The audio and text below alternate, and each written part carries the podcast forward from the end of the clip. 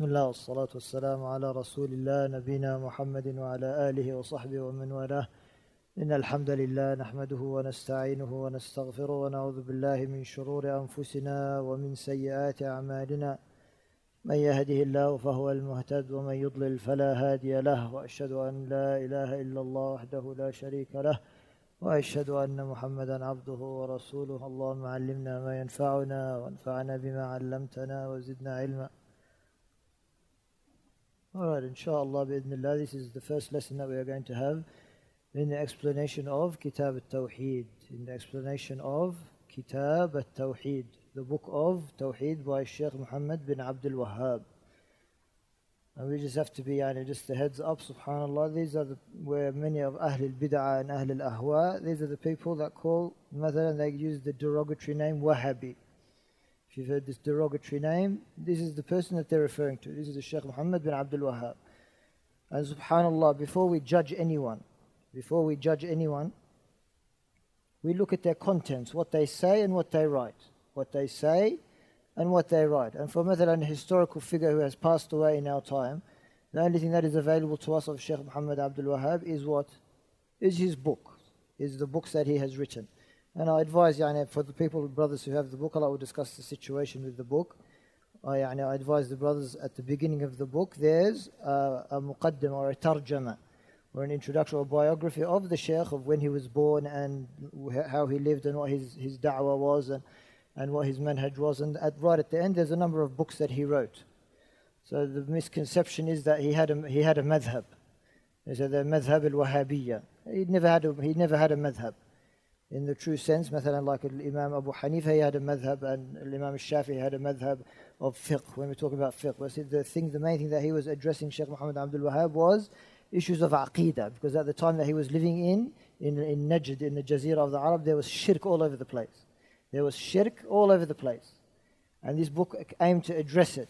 And if you were to look at his works, subhanAllah, his work, when he, whenever he gives, the ones who studied with us, Thalathatul Usul, about the three principles last year when we studied the three principles, subhanAllah, he wouldn't say something except that there would be a dalil after it.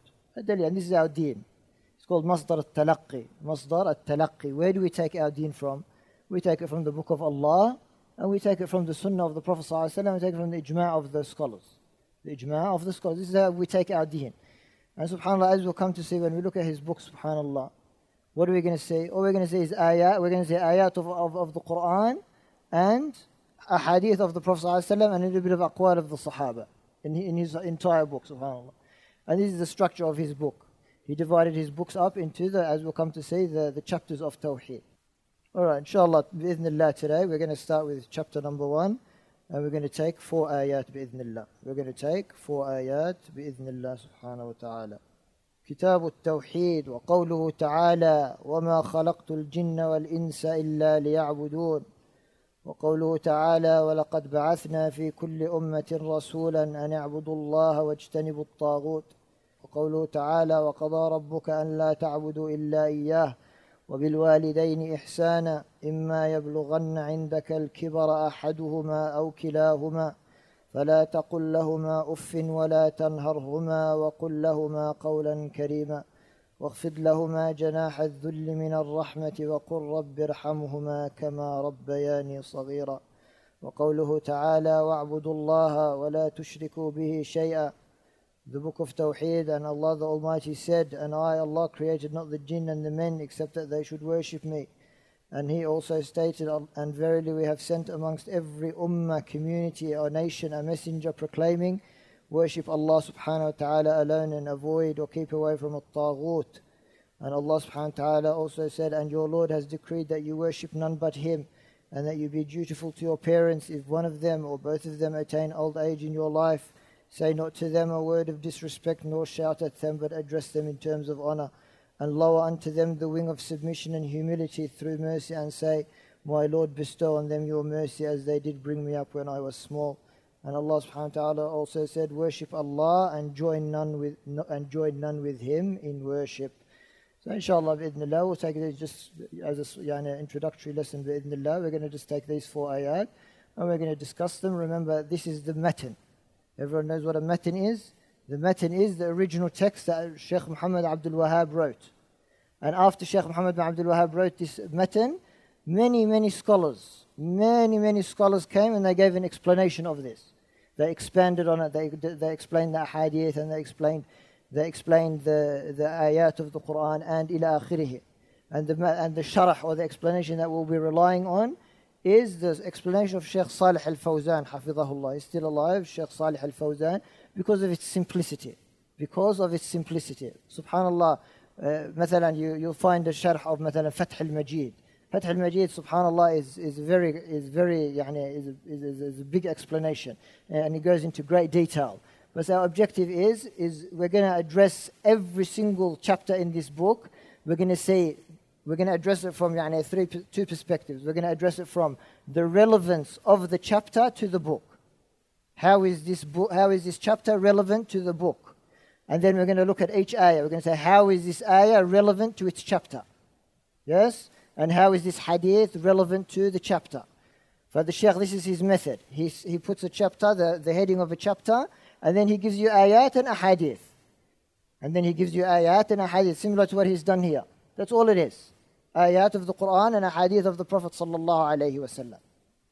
For the first chapter that he said, it's not even a chapter. He said Kitab al-Tawheed. Kitab al-Tawheed. And the full name of the book is Kitab al-Tawheed الذي هو حق الله على العبيد. The book of Tawheed, which is Allah's rights upon the abid, upon his slaves. That means, as we'll come to say, that this is the right of Allah subhanahu wa ta'ala. That this is the right of Allah subhanahu wa ta'ala upon His servants, that they, they worship Him upon Tawheed. That they worship Allah subhanahu wa ta'ala upon Tawheed.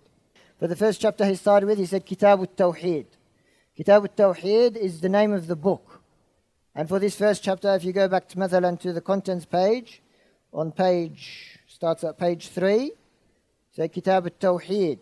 At-Tawheed chapter 1. He goes straight to Kitab al-Tawheed. And then after that, he'll start giving them actual names. He said, مثلا, the superiority, فضل التوحيد وما يكفر من الذنوب. The superiority of Tawheed and what it removes of sins. And then after that, he goes, من حقق التوحيد دخل الجنة بغير حساب. whoever pur purified Tawheed will enter paradise without giving any account. Ila akhirih. But for this one, he didn't give a chapter, he didn't give a title. He didn't give a title. They said the reason why he didn't want this is because he wants you to go from Kitab al Tawheed straight to the ayat of the Quran. Straight to the ayat of the Quran. And the reason for this chapter here is to show the obligation of Tawheed. Is to show what? The obligation of Tawheed. The obligation of Tawheed. How is Tawheed obligatory upon us? These are the ayat and the ahadith that will prove this. These are the ayat and the ahadith that will prove this. For we are, subhanAllah, the whole purpose of this book yani, is to make clear the Tawheed, subhanAllah, which Allah subhanahu wa ta'ala obligated on His slaves. And Allah subhanahu wa ta'ala, as we'll come to see, did not create them except to fulfill this Tawheed. And He wanted to show, rahimahullah, He wanted to show what removes this Tawheed. For the first five chapters, we're just upon the obligation of tawheed and whoever يعني, becomes with perfect tawheed and the da'wah towards tawheed. And then in the sixth chapter, he'll start talking about shirk. And from that onwards, all the way, all the types of shirk. He's going to start talking about shirk. Because the thing that which negates the tawheed is what? Is shirk. And shirk is of two types. The greater shirk, which completely removes the tawheed, and the lesser shirk, which diminishes the tawheed. Where he says kitab, al kitab in the Arabic language, the verb kataba doesn't mean to write. Linguistically, kataba means means to gather. It means to to gather. For when you are when you are kataba, when you are writing, you are gathering letters, and then you are gathering these letters into words and then these words into sentences, and then you're gathering these sentences into into paragraphs and then into meaning. Yes, but when he's saying kitab, the, the, this kitab, a kitab gathers, it gathers issues and concepts and ideas. So when he says kitab al-tawheed, what is the contents and what is the issue of this book? Tawheed. He's talking about tawheed. That's the whole purpose of this book. Kitab al-tawheed. What tawheed Wahada, we all know this. Wahada means to make something, to make something one. To make something one. And in the right of Allah subhanahu wa ta'ala and in the Shari'i meaning, to single out Allah subhanahu wa ta'ala in all forms of worship. And we're going to quickly go over the types of tawheed that there are. And that this book focuses on just one type of tawheed. It doesn't focus on the other two. A little bit it does, but mostly on this one. Mostly on this one, which is tawheed al-uliyah, as we'll come to see. فأن سبحان الله the three categories of توحيد توحيد الربوبية توحيد الربوبية أن توحيد الأسماء والصفات أن توحيد الألوهية And the first one is توحيد الربوبية Who knows what توحيد الربوبية is? Who can give us a definition of توحيد الربوبية? Let's just say الربوبية is lordship, yes? إفراد الله بالخلق الخلق والملك والتدبير الخلق والملك والتدبير This is what توحيد الربوبية is To single out Allah subhanahu wa ta'ala in the creation That Allah is the creator And that Allah subhanahu wa ta'ala, Al Malik, has the mulk, complete sovereignty over everything. What tadbir, and that Allah subhanahu wa ta'ala controls everything. That is this is what Tawheed al Rububiyyah is. And as we say, the Christians and the Jews, they believed in Tawheed al Rububiyyah. If you ask the Christian, who is the creator and who is the sustainer and who is the provider and who controls all the affairs, what will they say? They'll say God. If you ask the Yahudi, who, who, is, who created everything and who controls everything and and who's, who, who, who owns it, they'll say what? They'll say Jehovah or, or whatever their name for, Allah, for their God is. They'll say God. Even the mushrikeen of Quraysh. ولئن سألتهم من خلق السماوات والأرض ليقولن الله if you were to ask the mushrikeen of Quraysh, who created the heavens and the earth, what will they tell you? They'll tell you what? They'll say Allah. But did that avail them? Did that help them in any way? It did not avail them because to come with Taw'id al-Rububiyyah alone is not sufficient. Is not sufficient as we'll come to see. Allah subhanahu wa ta'ala will quickly go over يعني the al-khalq يعني when you believe that Allah subhanahu wa ta'ala is the creator of everything that Allah subhanahu wa ta'ala created everything and يعني subhanallah Allah created everything from Adam from Adam. Allah created everything from nothing. Whereas مثلا in other in other aspects of, of مثلا in the text, uh, Allah, مثلا in the in the hadith of the Prophet صلى الله عليه وسلم, Allah subhanahu wa ta'ala on the day of judgment, the musawwirun, the ones who make pictures, as we'll come to see in the later chapters, the ones who make pictures and form pictures and sculptures, Allah subhanahu wa ta'ala will say to them, Ahyu ma khalaqtum. He will say to them what? Ahyu ma khalaqtum. Bring to life what you have created. So this is establishing creation to the creation themselves. But the difference between the creation of Allah is Allah subhanahu wa ta'ala can create something from nothing. But these people, when Allah subhanahu wa ta'ala attributed to them creation, they are converting something to something else. Mathalan, when he made his idol, he made it from mathalan wood, or he made it from clay, or he made it from stone. Amma for him to say this is something from nothing, mustahil. But when Allah subhanahu wa ta'ala established creation for them, it is a lesser form of creation, which is to convert something to something else. And the same thing with the sovereignty. Madaran al-mulk. None has sovereignty over the creation except their creator, Allah subhanahu wa ta'ala. The one who created them, he has sovereignty. Al-khalq wal-mulk wat-tadbir. We're looking at the mulk now, yes? Allah subhanahu wa ta'ala has sovereignty over everything. And the same thing with al-khalq, where some instances in the Quran where Allah subhanahu wa ta'ala attributed the mulk to the creation. Where Allah subhanahu wa ta'ala يعني attributed the mulk to the creation. Yes, your right hand, what your right hand possesses. They gave the possession to the insan. And we said again, Allah subhanahu wa ta'ala has complete sovereignty over everything. Whereas the insan, when Allah subhanahu wa ta'ala gives them sovereignty, it's limited. It's limited and they cannot do everything that they want in this, in this, in this sovereignty of theirs. فمثلا, you cannot, as we give the example, the Prophet ﷺ forbade the burning of wealth, itlaful mal. Is this your mulk, this mal or not? Yes? Are you allowed to do anything with this smell of yours? You're not allowed to do everything. Yes? And similarly, مثلا, torturing an animal. This is forbidden in the Sharia. You own مثلا, a horse or you own a camel or you own a sheep. Are you allowed to do whatever you want with these animals? You're not allowed to do whatever you want with these animals. Yes? But this is not complete mulk. This is not complete mulk. Similarly to how it wasn't complete khalq. And similarly at tadbir, similarly at tadbir, where, where the tadbir has been given to the human being, First of all, that you believe that Allah subhanahu wa ta'ala controls everything, and wherever it has been given to the human beings, that it is limited, just like the mulk. That means you cannot do everything that you want in what you possess. You cannot do everything that you want. You are limited in what you can do. All right, the ones who commit shirk in this, in this category of tawheed, it's not common for them to commit shirk in tawheed al-rububiyyah. And مثلا, there's two people. There's the ones who deny مثلا, something similar to what the atheists are today, yes? But subhanAllah, subhanallah, the, the biggest example that they give is of Fir'aun. Of Fir'aun. قال أنا ربكم الأعلى. He said, I am your Lord the greatest, yes? And what did he use? He used the ex ex excuse of the rivers of Misr. قال أليس لي ملك مصر وهذه الأنهار تجري من تحتها Don't I have the, the control of all the rivers that flow below me? So he used the, the, this to, to show them that he is, he is the Lord. Was he yes, like Musa عليه السلام لقد علمت ما أنزل هؤلاء إلا رب السماوات والأرض that you know that the signs that Musa عليه السلام said to him that you know يا فرعون that ما علمت ما أنزل هؤلاء that no one said down this except رب السماوات والأرض except the Rabb of the samawat wal meaning that he knew that he knew within his heart that he was not Rabb al So it was out of arrogance that he, he claimed lordship, knowing that he wasn't. And the second type are the ones who, like they give the example of the Majus. The Majus, they established, they said that there's two, two, two rububiyyah. There's one for the good, one, that, one for the good and one for the bad. Yes, the one the light and one the dark. And they said, what did they say? They said, subhanAllah, that the, the one with the light has more power over the one of the dark because light is better than dark and this is all of batil subhanAllah. But they created shirk. They created a partner of Allah subhanahu wa ta'ala in his in his rububiyyah.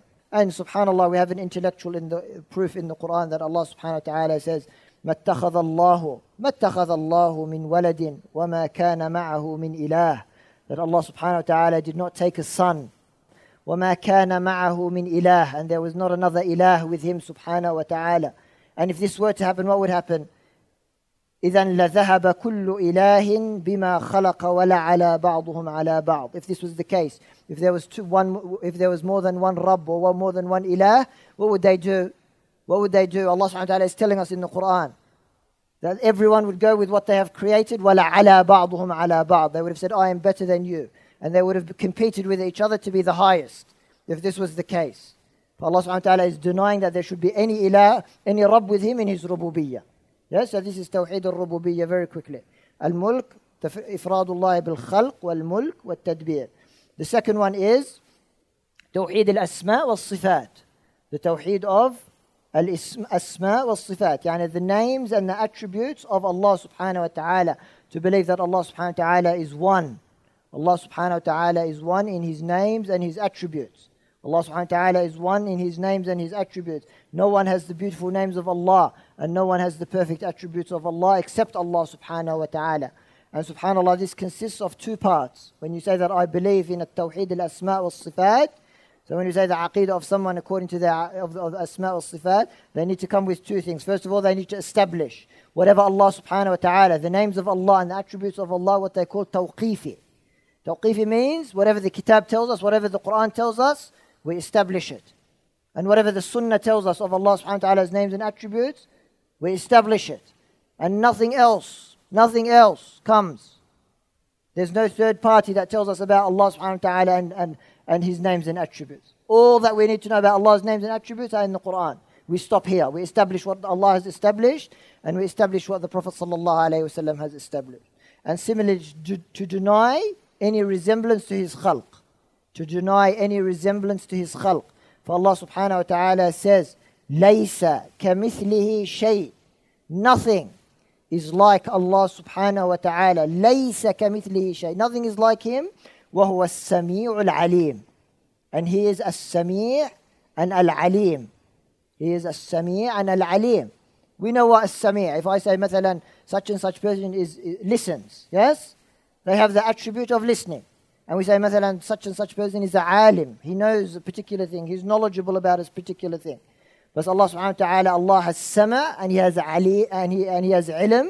But His sama and His ilm, ليس كمثله شيء, is nothing like any of the creation. Is nothing like any of the creation. And this is a very important principle to understand. A very important principle to understand. ليس كمثله شيء وهو السميع العليم. Yes? But whether, like we said, if Allah subhanahu wa ta'ala is established in the sunnah that Allah subhanahu wa ta'ala has a hand, and Allah subhanahu wa ta'ala has a foot, and Allah subhanahu wa ta'ala laughs, and Allah subhanahu wa ta'ala has mercy. The creation, all of them have these attributes. Huh? They, they, they have a hand and they have a foot and they, have a, and they laugh and they have mercy. But is this anything like Allah subhanahu wa ta'ala? Hasha wa kalla. This is our aqidah. We establish it for Allah. Nothing is like His mercy. Nothing is like His laughter. Nothing is like His foot. فأنت مثلا if you say if you look at your hand مثلا you look at your hand and مثلا I compare مثلا طه here I put my hand in front of his hand is my hand similar to his hand He has five fingers, but my hand is bigger, مثلا. Yes? It has more wrinkles on it, it has more hair. But I can understand the difference in my hand between the same species, yes? Or I say, I go across the species. I say, a horse has a hand, yes? A cat has a hand. Is the hand of the horse like the cat? It's not the same. It is not the same, it is different. But if we can understand this in the khalq, then it is more understandable with the khaliq. It is more understandable with the khaliq. And we do not ask how it is. We do not ask how it is. And then we said those who commit shirk in this category, they're either the mu'attila or mushabbiha. The mu'attila or the mushabbiha. The mu'attila said, no, no, no, no, Allah subhanahu wa ta'ala cannot have a hand. Because this is what? Because this is now making him resemble the creation. Allah cannot have a hand. Allah cannot have a foot. So they fled from one thing and they fell into another one. They fled from a tashbih and what did they fall into? Something even worse. Al mu'attila. They said, no, Allah doesn't have this. It's not possible for him to have this. And like we said, لَيْسَ كَمِثْلِهِ شَيْءٍ وَهُوَ السَّمِيعُ الْعَلِيمُ He does have a foot, but we don't know how. We don't know what this foot is, the nature of this foot. And we do not ask. Because Allah subhanahu wa ta'ala says, لَيْسَ كَمِثْلِهِ شَيْءٍ وَهُوَ السَّمِيعُ And the other ones are the ones that affirm these attributes, the ones who committed shirk in this, in this, in this category, the ones who affirm these attributes, but they say that there's a resemblance between Allah subhanahu wa ta'ala. They say, مثلا, the foot of Allah, or مثلا, or Allah subhanahu wa ta'ala resembles an old man with a white beard, وَالْعِيَاذُ billah. Or th- something like this. They gave the creation similar attributes to Allah subhanahu wa ta'ala. They said Allah resembles His creation. وَالْعِيَاذُ billah. And then the last one, and this is the most important one, is Tawheed al-Uluhiyyah. Tawheed al-Uluhiyyah, and this is what we said the most, you know, the main subject matter of this book is all about. It's all about Tawheed al-Uluhiyyah. Tawheed al-Uluhiyyah. And Tawheed al-Uluhiyyah is essentially the Tawheed of Allah subhanahu wa ta'ala in your worship. That you only worship Allah subhanahu wa ta'ala alone. And when we say Tawheed al-Uluhiyyah, it is in regards to Allah subhanahu wa ta'ala. It means that Allah subhanahu wa ta'ala deserves the uluhiyyah. But when we're talking about ourselves, we talk about Tawheedul Ibadah. Tawheedul Ibadah, because we are the ones that are performing the Ibadah. And our Ibadah must only be upon Tawheed. For Allah subhanahu wa ta'ala deserves the uluhiyah. When we're talking about Tawheed al-Uluhiyah, we're talking about the haqq of Allah subhanahu wa ta'ala. And when we're talking about the creation, we are talking about Tawheed al-Ibadah, which is the worship itself. And essentially, as we said, is to, to, to, to single out Allah subhanahu wa ta'ala with all forms of worship as He has prescribed out of love and out of glorification, as we'll come to say inshallah. We said yastalzim, that this, when you believe in Tawheed al-Rububiyyah and Tawheed al-Asma' wal-Sifat, it necessitates. يعني the next logical step, if you want, is Tawheed al-Uluhiyyah. Because you cannot establish Rububiyyah and you cannot establish Asma' wal-Sifat and then go and worship something other than Allah subhanahu wa ta'ala. It is safah, it is, يعني, it is it is ignorance and it is stupidity to do such a thing. That you establish Allah subhanahu wa ta'ala is the Rabb of the samawat wal ard. He created everything and then you go and worship something besides Allah subhanahu wa ta'ala. That means when you establish rububiyyah and al-asma al-sifat, then you must also establish uh, al-uluhiyyah, the, the, the, the tawheed of worship. And this, as we'll come to say, this was the purpose of all the messengers. This was all the purpose of all the messengers. And this is why Allah subhanahu wa ta'ala sent down the books and Allah subhanahu wa ta'ala sent the messengers so that they can establish this tawheed of, of uluhiyyah that Allah subhanahu wa ta'ala is worshipped alone. Alright, inshallah, quickly we'll look at the ayat. The first ayah that he said, وَمَا خَلَقْتُ الْجِنَّ وَالْإِنسَ إِلَّا لِيَعْبُدُونَ وَمَا خَلَقْتُ الْجِنَّ This was just a quick prelude, yes? Yani the, the quick summary of, of Tawheed. Tawheed al-Rububiyyah, Tawheed al-Asma' wal-Sifat, and Tawheed al-Uluhiyyah, and what each one contains, and how the people, yani the, the, ma- the major shirk, that, yani the main shirk that happened in each one of these categories. All right, Allah subhanahu wa ta'ala says, وَمَا خَلَقْتُ الْجِنَّ وَالْإِنسَ إِلَّا لِيَعْبُدُونَ What was this, what did we say this chapter was doing? What's the purpose of this chapter? What's the relevance of this chapter to this book? To establish what? We said it was to establish the obligation of Tawheed. Yes? So if anyone's taking down notes, relevance of this chapter to this book is to establish the relevance of Tawheed, or the obligation of Tawheed. The obligation of Tawheed. This is the first thing that we need to do. You want to know how important it is? Do we need to do Tawheed? We'll find out with these ayat. Yes? We'll find out with these ayat. Allah subhanahu wa ta'ala says in the first ayah, وَمَا خَلَقْتُ الْجِنَّ وَالْإِنسَ إِلَّا لِيَعْبُدُونَ وَمَا خَلَقْتُ الْجِنَّ وَالْإِنسَ إِلَّا لِيَعْبُدُونَ يعني I did not create the jinn and the mankind except that they should worship me. Yes? We don't hear, we don't see any tawheed in this ayah, yes? We don't see the mention of any tawheed, yes? If I think about this, we're going to address this inshallah. In the next ayah, Allah subhanahu wa ta'ala says, وَمَا خَلَقْتُ الْجِنَّ وَالْإِنسَ إِلَّا لِيَعْبُدُونَ It's not in your books. مَا أُرِيدُ مِنْهُم مِّن رِزْقٍ وَمَا أُرِيدُ أَن يُطْعِمُونَ Allah subhanahu wa ta'ala says, مَا أُرِيدُ مِنْهُم مِّن رِزْقٍ That وَمَا خَلَقْتُ I did not create the jinn and the ins except that they worship me. مَا أُرِيدُ I do not want from them مَا أُرِيدُ مِنْهُم مِّن رِزْقٍ I do not want from them rizq and sustenance. ما أريد منهم من رزق وما أريد أن يطعمون and I don't want them to feed me in any way. For Allah subhanahu wa ta'ala, the reason why Allah subhanahu wa ta'ala says خلقت يعني I created. And we said, what does created mean? When Allah subhanahu wa ta'ala says created, that Allah subhanahu wa ta'ala created them from from nothing, from Adam. وما خلقت يعني وما يعني I did not create them. I did not create them for any other purpose. This is a ta'bir of the, of the Arabic language. Yani I did not do something except for this. Yani you're, you're, يعني you're negating everything other than what you are establishing. Yes? وما خلقت الجن والإنس إلا ليع- الجن والإنس معروفين عالم الجن وعالم الإنس yes we're not going to go into the details of these مثل الجن والإنس مكلفون they are مكلفون by Allah subhanahu wa ta'ala that means they are responsible for their actions and Allah subhanahu wa ta'ala is going to call them to account for their actions but Allah subhanahu wa ta'ala did not create them for no other reason except that they worship Allah subhanahu wa ta'ala this is the reason that Allah created them this is the reason Allah created you. This is why Allah created you and you and you and you and you. The reason why you're on this earth. Allah subhanahu wa ta'ala says, وَمَا خَلَقْتُ الْجِنَّ وَالْإِنسَ إِلَّا لِيَعْبُدُونَ يوعد- يعبدون Al-ibadah in Arabic language linguistically means is, is, is يعني to submit yourself and to be obedient. To be, submit yourself and to be obedient. But when we say ibadah in the Shari sense, we're meaning يعني اسم جامع they said to everything يعني a, a comprehensive name for everything which Allah subhanahu wa ta'ala loves and likes from internal and external actions. This is what ibadah is. Yes? From- Some people just think ibadah مثلا is praying and they think مثلا ibadah is just giving zakat and ibadah is just being kind مثلا and having respect for others. And فعبادة is internally and externally as well. Yes? فمثلا الخوف والرجاء والمحبة و- و- all of these are internal internal acts of worship and a tawakkul in Allah subhanahu wa ta'ala to have reliance upon Allah subhanahu wa ta'ala all of these are all of these are internal acts of worship There's an ismun jami a comprehensive name Allah what to what Allah subhanahu wa ta'ala loves and is pleased with does Allah subhanahu wa ta'ala love مثلا التوكل yes does Allah subhanahu wa ta'ala love as-salat yes does Allah subhanahu wa ta'ala love those who give in sadaqah yes all of these are then classified as a ibadah as Ibn Abbas radiallahu anhu, radiallahu anhuma he said that whenever Allah subhanahu wa ta'ala mentions ibadah in the Quran, whenever Allah subhanahu wa ta'ala mentions ibadah in the Quran, then you should all automatically put tawheed next to it. Yani he's implying tawheed because no ibadah, no act of worship is complete without tawheed. No act of worship is complete without tawheed.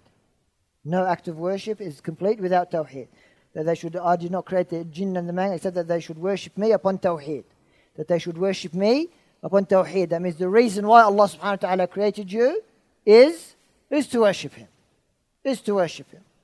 Now that we know that the chapter is the obligation of Tawheed, what do you think the relevance of this ayah is to the chapter? Ahsant, but what is the, how is this related to the chapter? What is the chapter? What is the, what is the purpose of this chapter? To, to, to show what? The obligation of tawheed, yes? So what is this ayah showing? The obligation of tawheed. Why? Because what, that's what Allah subhanahu wa ta'ala created you for. But if you do not fulfill this, are you fulfilling the reason for your creation? You are not. If you don't come with tawheed. Are you worshipping Allah subhanahu wa ta'ala? Are you fulfilling the purpose of your creation? You are not. But this goes to show the obligation of tawheed. That Allah subhanahu wa ta'ala created you for no other reason than to worship Him. Does this show the obligation? It does show the obligation.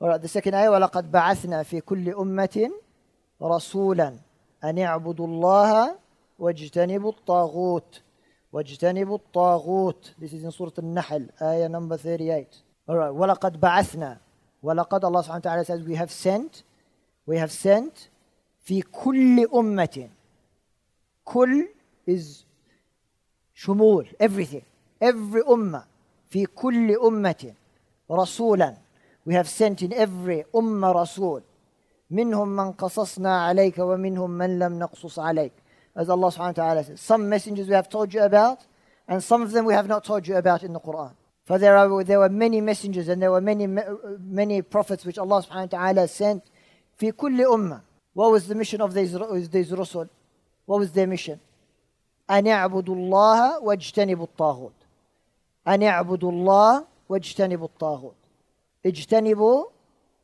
what means to abandon yes اجتنبوا اعبدوا and اجتنبوا are what they call the imperative form in Arabic أمر is an order yes اعبد اجتنب it's an order and the principle in the Sharia says الأمر يقتضي الوجوب الأمر يقتضي الوجوب wherever subhanahu wa Allah subhanahu wa ta'ala orders you to do something that means this is what this is an obligation this is an obligation unless there is a dalil which shows that it is not an obligation and it is madal mustahab if there's another dalil but so long as that it is an amr that means it is an obligation and you have to do this and you know what an obligation is if something is is is, is wajib that means if you do not do it then you are you are sinning whereas the sunnah if you do not do the sunnah are you sinning you are not sinning when Allah subhanahu wa ta'ala oblig- obligates you to do something, if you do not do this thing,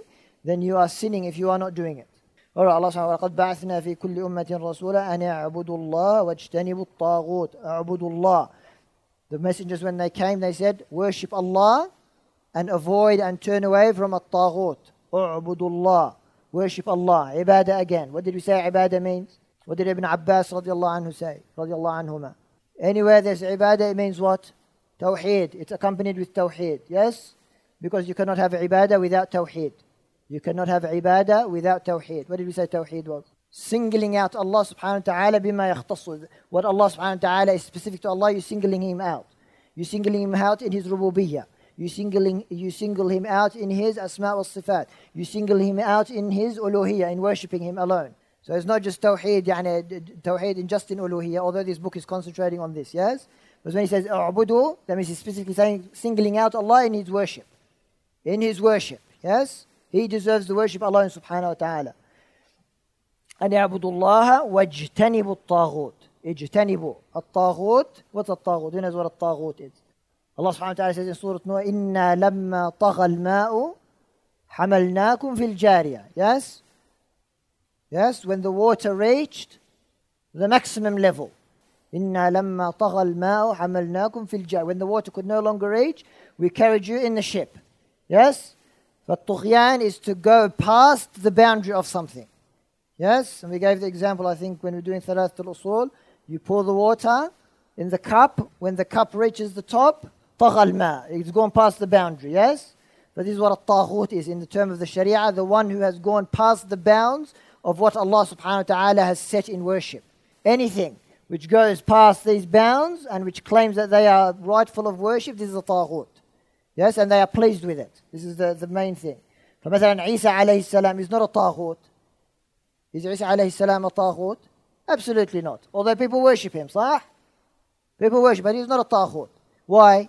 Because when he died, he was not pleased with this. Yes? He was upon Tawheed, Isa alayhi salam. Whereas Shaitan, مثلا, Shaitan is taghut. Yes? Fir'aun is taghut. Yes? Umayyah ibn Khalaf taghut. All of these, they were happy for people to, to worship them or to focus the, the things which are specific to Allah upon them. But this is what a taghut is. وَاجْتَنِبُوا taghut. Stay away from the taghut. Every single taghut. Yes?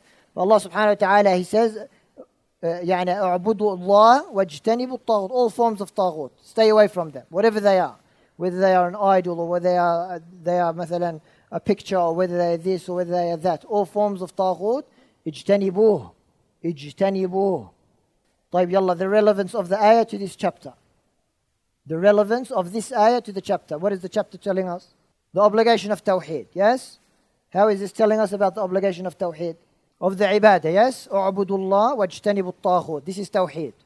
This is Tawheed. Is to worship Allah subhanahu wa ta'ala alone and to Stay away from everything else. This is the essence of La ilaha illallah. This is La ilaha illallah. La ilaha is ijtinab al-taghut. Illallah is what? U'budullah. Yes? And this is what Allah subhanahu wa ta'ala sent every single messenger with.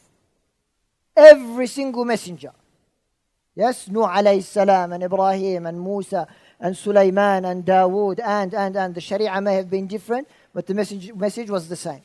The message was was the same. اعبدوا الله واجتنبوا الطاغوت. Here Allah subhanahu wa ta'ala is telling us. Every single message, and, and this is consistent. وما خلقت الجن والإنس إلا ليعبدون. I did not create the jinn and the mankind except that they worship me. And then he sent the messengers to show them that this is the case. ولقد بعثنا في كل أمة رسولا أن اعبدوا الله واجتنبوا الطاغوت. وقال سبحانه وتعالى وقضى ربك أن لا تعبدوا إلا إياه وبالوالدين إحسانا قضى وقضى ربك Your Lord, what does it say here? Your Lord has decreed. وقضى ربك Your Lord has decreed that you do not worship ألا تعبدوا إلا إياه that you do not worship anyone except him سبحانه وتعالى وبالوالدين إحسانا وبالوالدين إحسانا وبالوالدين إحسانا ألا تعبدوا إلا إياه that you worship none other than Allah subhanahu wa ta'ala تعبدوا that you do not worship إلا إياه that you only worship him subhanahu wa ta'ala وبالوالدين إحسانا وبالوالدين إحسانا this is the second قضاء and when Allah subhanahu wa ta'ala says قضاء that means he has ordered and that he has legislated يعني the, يعني he's referring to the قضاء الشرعي remember there's two kinds of قضاء القضاء الكوني is going to happen whether we like it or not مثلا yes yes the earthquake that happens مثلا is قضاء كوني or شرعي كوني Because when we're talking about shari'i, it is the qada, the ruling, the decree that Allah subhanahu wa ta'ala has given regarding the sharia. And this is where we said that some people will obey him and some people will disobey him. Out of a hikmah that only he subhanahu wa ta'ala knows. وَقَضَى رَبُّكَ أَن لَا تَعْبُدُوا إِلَّا إِيَّاهُ So Allah subhanahu wa ta'ala, the first haqq, the first thing that he qada was what? أَلَّا تَعْبُدُوا إِلَّا إِيَّاهُ This is tawheed. That you do not worship him, that you do not worship anyone except Allah subhanahu wa ta'ala. This is the first. And the second one he said what? وَبِالْوَالِدَيْنِ إِحْسَانًا This goes to show the importance, the importance of the حقوق الوالدين. حقوق الوالدين. أن الله سبحانه وتعالى قرنها. He associated with it. He put it right next to the biggest of the حقوق, which is the tawheed. He started with tawheed and then he started with the parents. Subhanallah. وقضى ربك ألا تعبدوا إلا إياه and then he goes on to say, وَبِالْوَالِدَيْنِ إِحْسَانًا And continue reading. إِمَّا يَبْلُغَنَّ عِنْدَكَ الْكِبَرَ أَحَدُهُمَا أَوْ كِلَاهُمَا If one of them or both of them reaches old age. And some people, they look at this ayah and they say, only when they reach old age that I need to start doing this. This is not the case at all, yes? This is more, it's, a ta'kid, that when they reach old age that they need this the most. But even when they are younger, they haven't reached old age, you still need to be doing this. إما يبلغن عندك الكبر أحدهما أو كلاهما فلا تقل لهما اف لا تقل لهما اف اف It's not even a word. Not even a word. يعني it's just an, uh, uh, to show you exasperation. Uff. They may say something to you. And subhanAllah, as they get older, subhanAllah, as they get older, for the person who have older parents, subhanAllah, how patient you have to be with them. How patient you have to be with them. Subhanallah, they come like a child again, subhanAllah. They become like a child again. إلا من رحم ربي. إلا من رحم ربي. And as they say, كما تدين تدان. كما تدين تدان. Like you treat your parents, your children will treat you. Like you treat your children, your children will treat you. We ask Allah subhanahu wa ta'ala to يعني, have mercy on our parents, the ones who are alive and the ones who are dead. بس على كل حال Allah subhanahu wa ta'ala the first haqq that he came with وَقَضَى رَبُّكَ أَن لَا تَعْبُدُوا إِلَّا إِيَّاهُ that you do not worship him قضاء قضاء means Allah obligated, Allah decreed. For we know what is the relevance of the chapter to this book? The obligation of Tawheed. What is the, what is the relevance of this ayah to the chapter? That Allah subhanahu wa ta'ala has obligated Tawheed. Yes? وقضى, رب, وقضى ربك قضى القضاء is a decree that means it is obligatory. Qada shar'i. That means it is obligatory for you to worship Allah subhanahu wa ta'ala alone and do not associate partners with Him.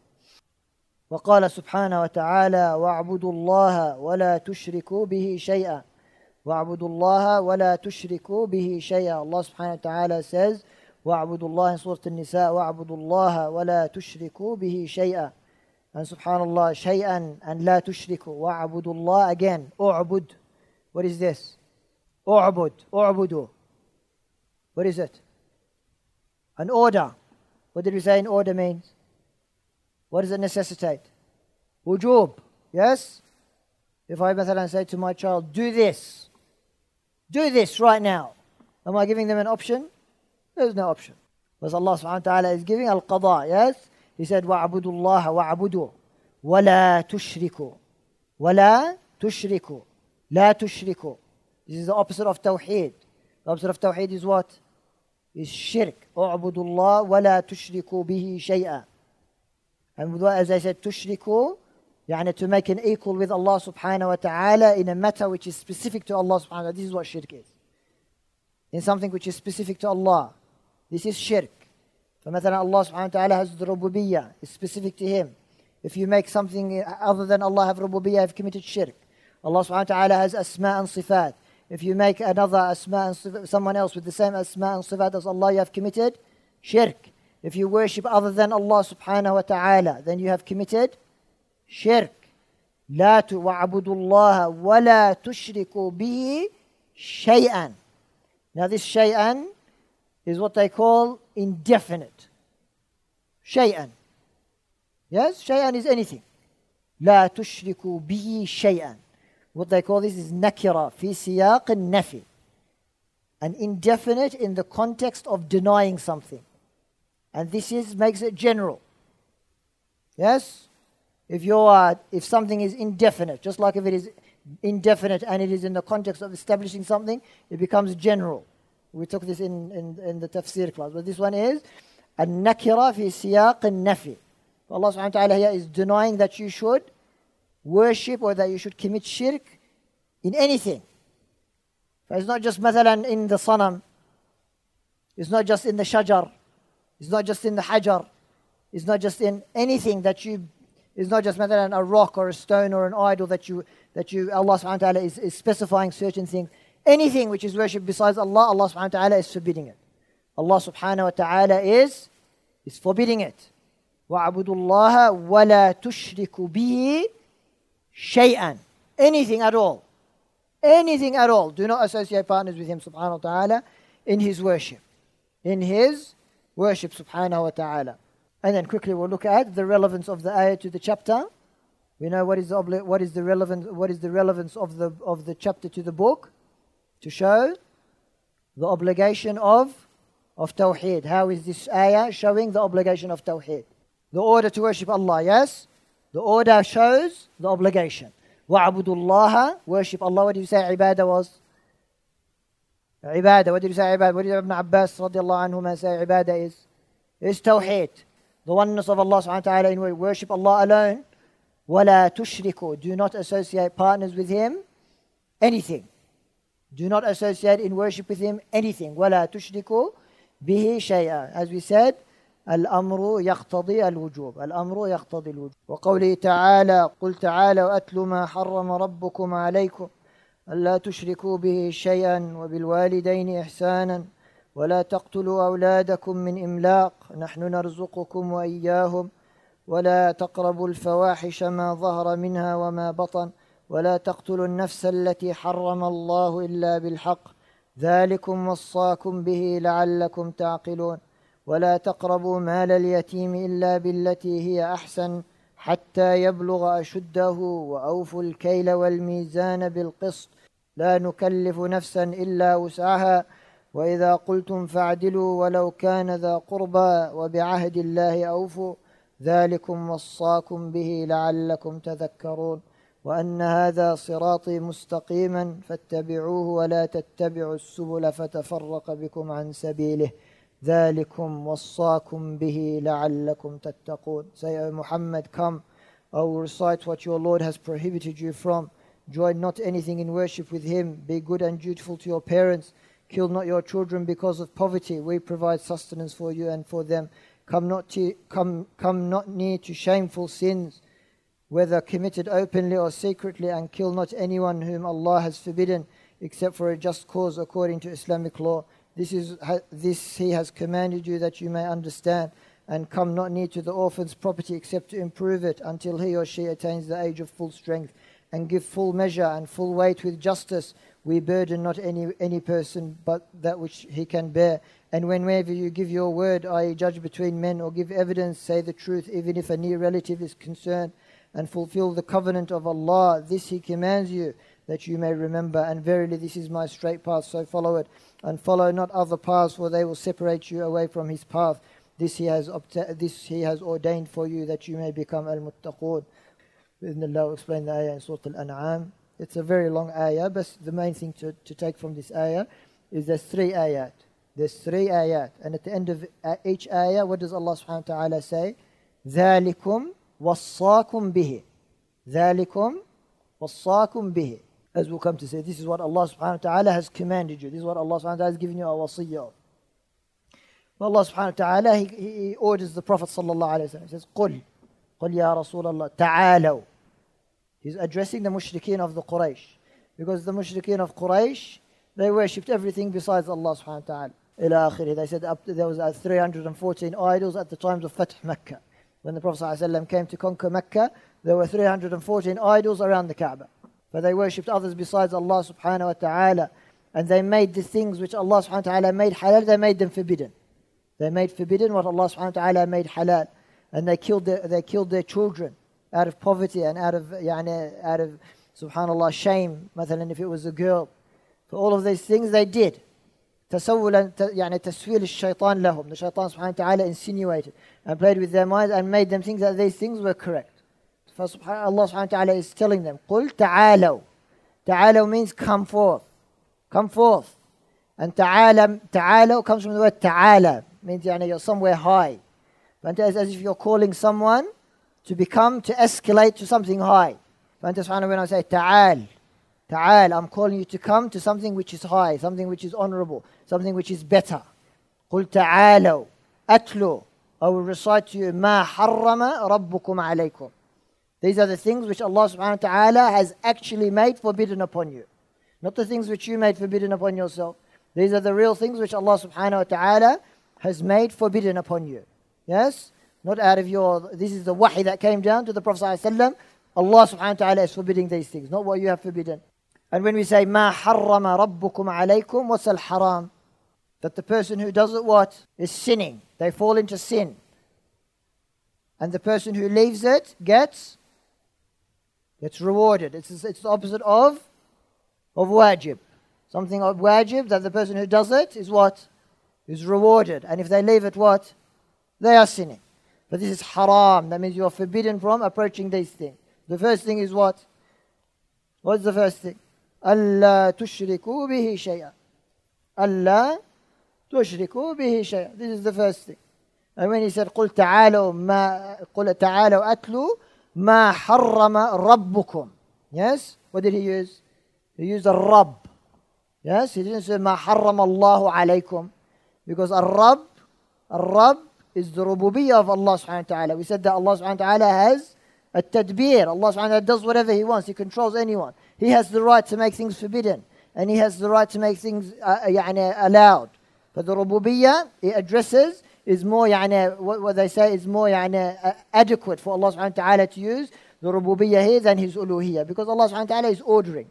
Allah subhanahu wa ta'ala is ordering and he's forbidding, and this is something which is specific to the rububiyyah of Allah subhanahu wa ta'ala. So the first thing he said, قل تعالوا أتلوا ما حرم ربكم عليكم ألا there's 10 wasaya there's 10 things we're going to go over them very quickly he said ألا تشركوا به شيئا he said that you do not associate partners with Allah subhanahu wa ta'ala. And this is the general prohibition of shirk. And like we said before when we took the ayah, وَعَبُدُوا اللَّهَ وَلَا تُشْرِكُوا بِهِ شَيْئًا This is the same thing. لَا تُشْرِكُوا بِهِ شَيْئًا So when we say لَا تُشْرِكُوا بِهِ شَيْئًا شَيْئًا means anything. Anything. No stone and no rock and no insan and no uh, uh, wali. And no, you cannot worship anything besides Allah subhanahu wa ta'ala.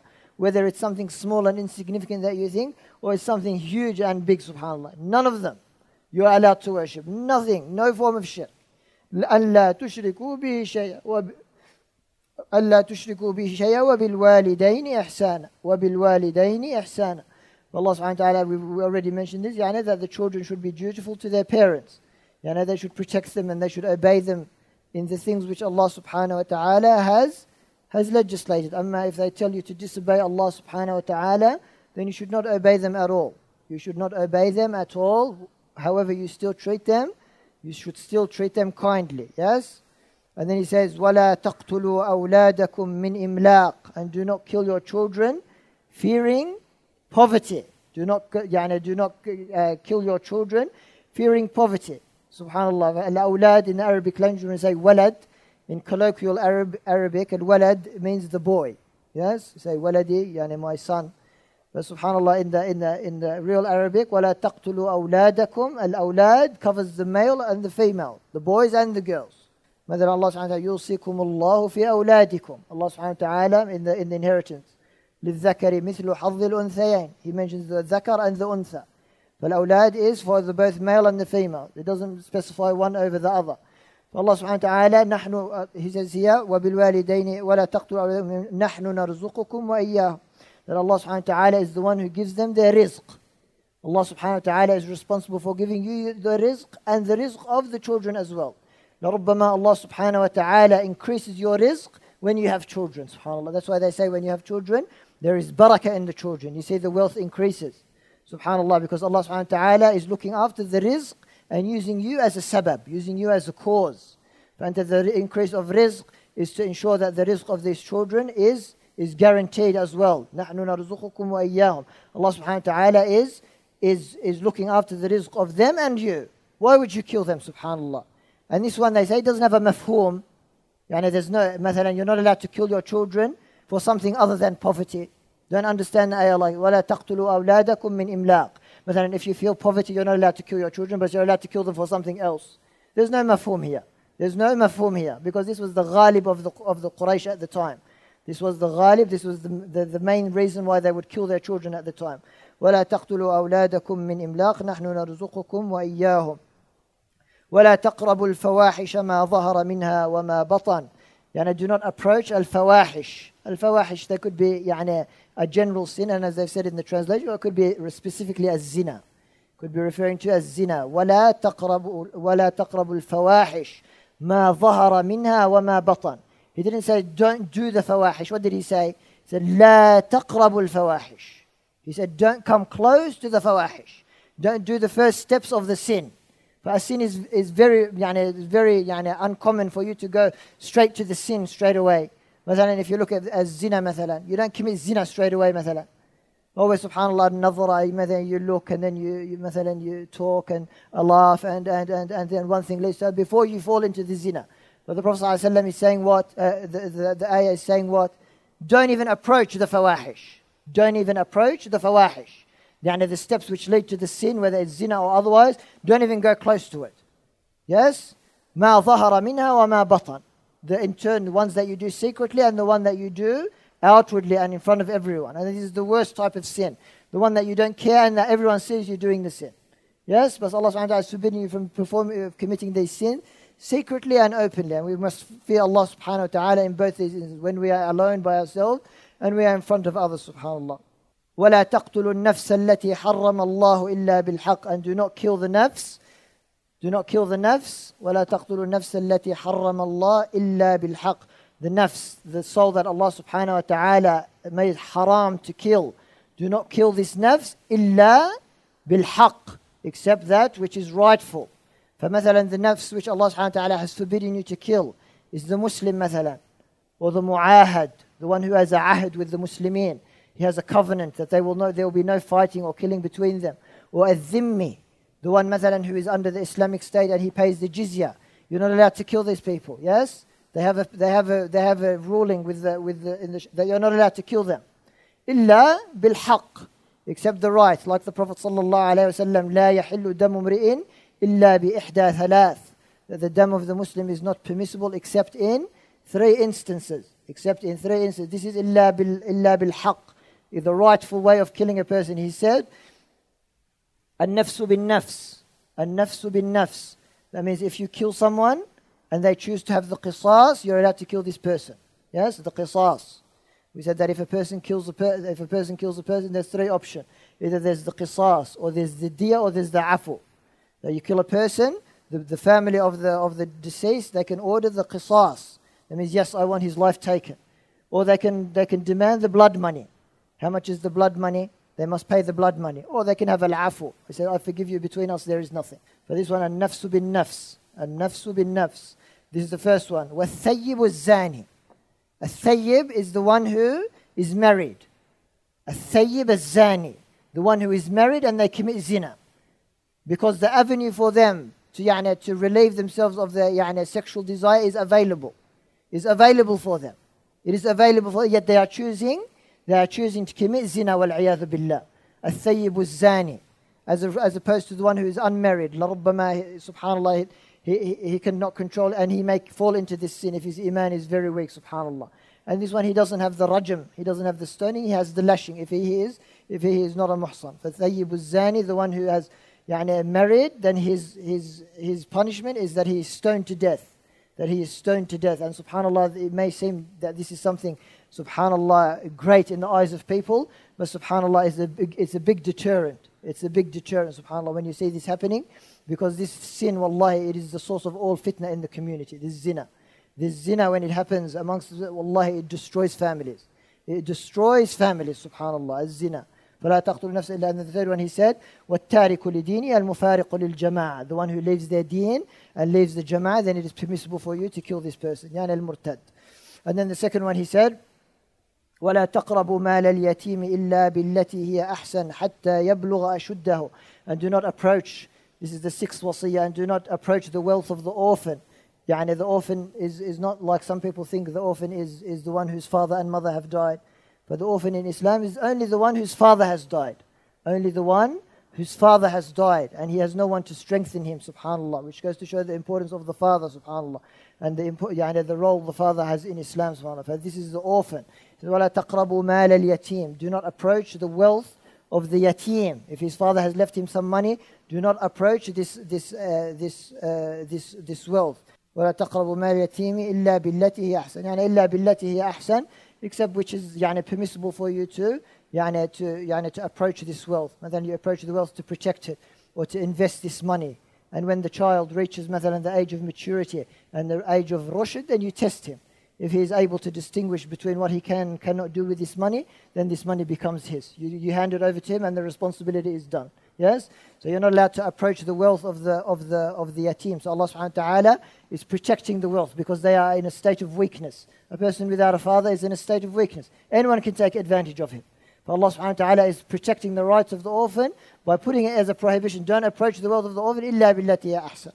ولا ولا تقربوا مال اليتيم إلا بالتي أحسن حتى يبلغ أشده وأوفوا الكيل والميزان بالقسط لا تكلف نفسا إلا وسعها and, and يعني يعني to be just when you're measuring and weighing when you're measuring and weighing make sure you give the full weight and يعني we took the in ويل للمطففين when we done the tafsir we took the difference between weight and measure make sure that you are يعني you give يعني the full weight and the full measure and do not decrease it cheating or any of these things لا تكلف نفس إلا وسعها Allah subhanahu wa ta'ala says يعني no nafs is يعني, يعني can be burdened with more than it can bear because sometimes as the Mufassirun said that you go to great lengths you go to great lengths to make sure that the, the, the wazn and the mizan is correct but sometimes there is a deficiency without you knowing it subhanallah but in this case you are excused if you've done all your مثلا all your all that you could do to make sure that everything is, is subhanallah is, is measured and good then and after that a, a, a naqs occurred, then you are excused for this. Then you are excused for it. وَإِذَا قُلْتُمْ فَعْدِلُوا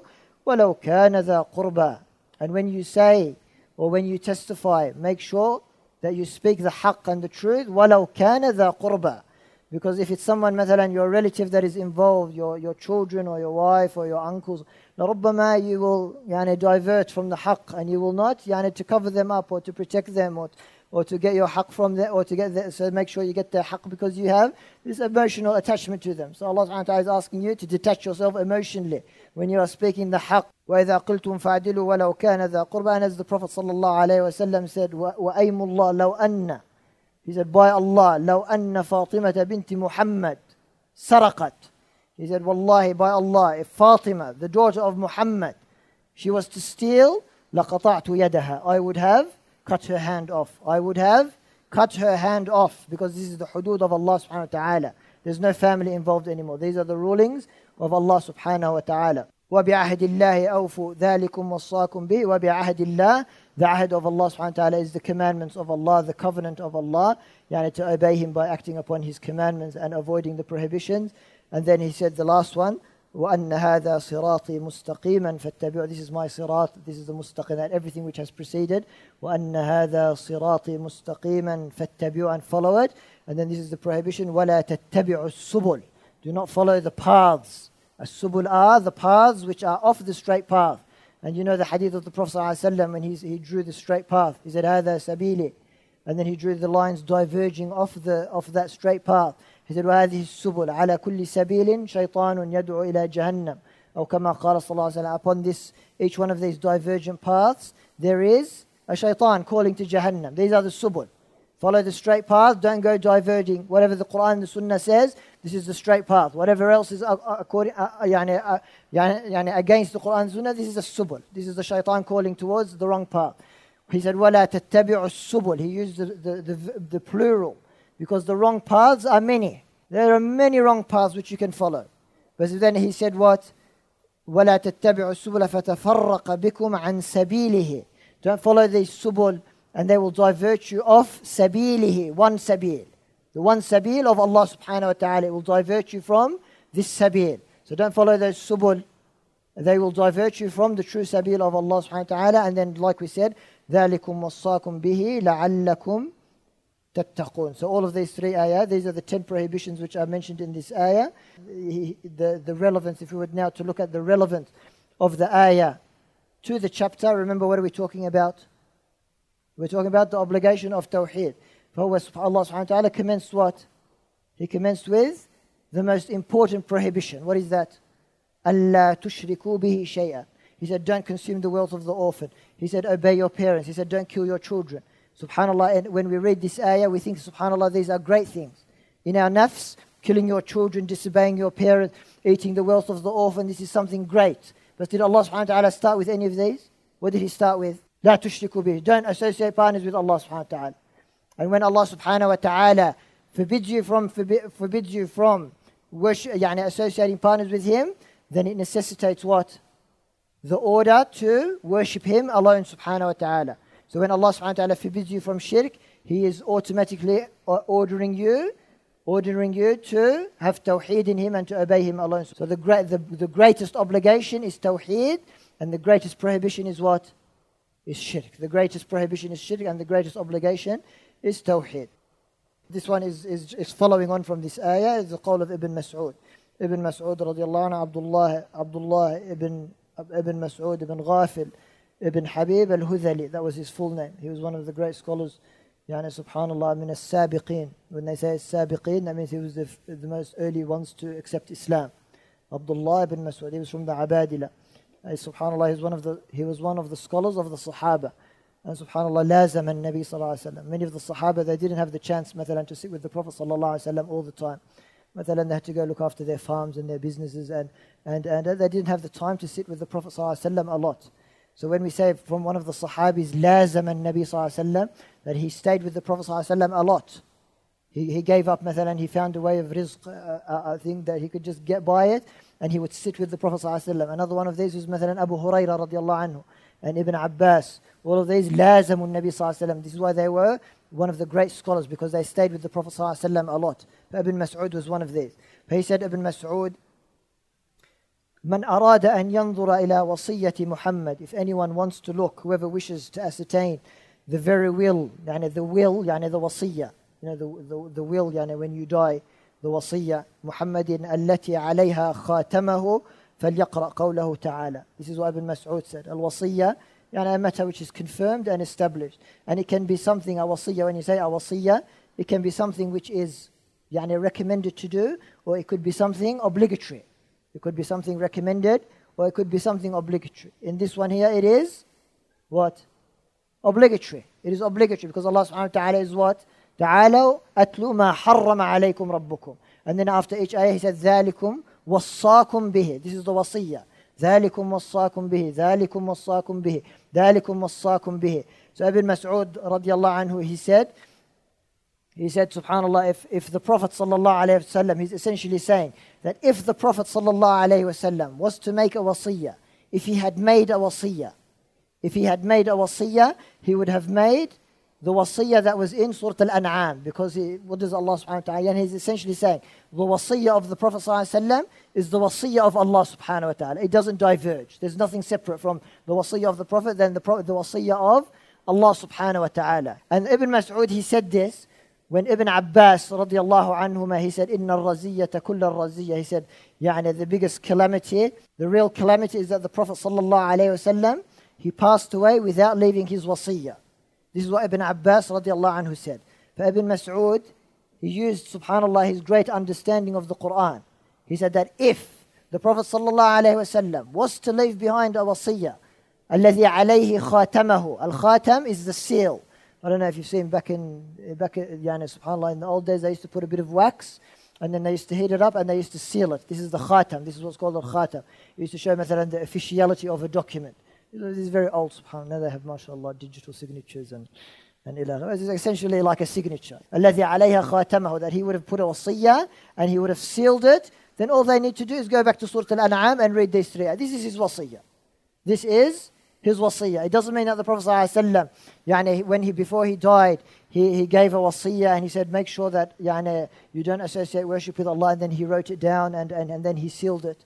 But the Prophet ﷺ was an ummi. He was he was an ummi. He was illiterate. And fi haqq Nabi sallallahu this is karam. This is sharaf. That when he says the Prophet sallallahu is ummi, is illiterate, this is an honor for the Prophet sallallahu alaihi wasallam. Why? Why is it an honor for the Prophet sallallahu If we say that the Prophet sallallahu is illiterate, if I was to say, مثلا, yani, your average person here is illiterate, is this, uh, is this, is this something praiseworthy or blameworthy for this person? It's blameworthy. Yeah, someone can't read, someone can't write. Is this something مثلا, someone aspires to? No. فهو في حق في حق غير النبي صلى الله عليه وسلم it is something يعني blameworthy. It's not something very good that you say someone can't read and someone, someone is illiterate. بس في حق النبي صلى الله عليه وسلم it is sharaf. Why is it sharaf? Because the Prophet صلى الله عليه وسلم is getting the wahi from رب العالمين. He's getting the wahi from Allah subhanahu wa ta'ala. He's getting the, the, the, everything he needs to know from Allah subhanahu wa ta'ala. يعني if Allah subhanahu wa ta'ala is sending down the thing directly to him, do you need to know how to write? And, you don't, subhanAllah. But no, no one else is receiving wa'ifa. In this case, it, it's, a, it's, a, it's blameworthy that a person should be illiterate. But subhanAllah, Ibn Mas'ud is saying not that, subhanAllah, that you should, the Prophet ﷺ did not leave behind a wasiyah. But yani, if he, he, he gave the wasiyah مثلا, at the end of his life, that subhanAllah, yani, yani, to follow the, the kitab and to hold on to the kitab of Allah subhanahu wa ta'ala. And from this is the ayah in Surah Al-An'am. So Ibn Mas'ud said, if you want to look at the wasiyah, that if the Prophet ﷺ had died and he sent back a wasiyah, then all you need to do is read the ayat in Surah Al-An'am. That's what it's saying. فهو سبحان الله كأنه الشيخ محمد بن وهاب included this athar. This is an athar. This is an athar on Ibn Mas'ud and it's related in Tirmidhi and they said isnaduhu jayyid. That means the isnad is jayyid. That means an authentic athar. So when the Sahabi says something, when the Sahabi says something, it could be an athar, just the athar of the of if he does not يعني if he does not say that I heard the Prophet ﷺ or I saw the Prophet ﷺ. If the Sahabi says, I saw the Prophet ﷺ or I heard the Prophet ﷺ, then this becomes what? It becomes a hadith. But if the Sahabi just says something without giving this, يعني, without returning it back to the Prophet ﷺ, then this is what's called the athar. This is called an athar. But this is not a hadith, this is an athar. This is the ijtihad of Ibn Mas'ud. This is the ijtihad of Ibn Mas'ud, and it's a very strong ijtihad. Because he understood what ذَلِكُمْ وَصَّاكُمْ بِهِ after these three ayat, he said, ذَلِكُمْ وَصَّاكُمْ بِهِ This is what Allah subhanahu wa ta'ala has given you tawsiyah. This is what Allah subhanahu wa ta'ala has given you tawsiyah. This is what Allah subhanahu wa ta'ala tawsiyah. He's saying that the tawsiyah of the Prophet sallallahu is exactly the same as the tawsiyah of Allah subhanahu wa ta'ala. It doesn't differ. So if you want to know what the tawsiyah is, after Ibn Abbas said the, the calamity is the Prophet sallallahu didn't leave a will behind, Ibn Mas'ud said, yes, he did. His will is like the will of Allah subhanahu wa ta'ala. Just read Surah Al-An'am.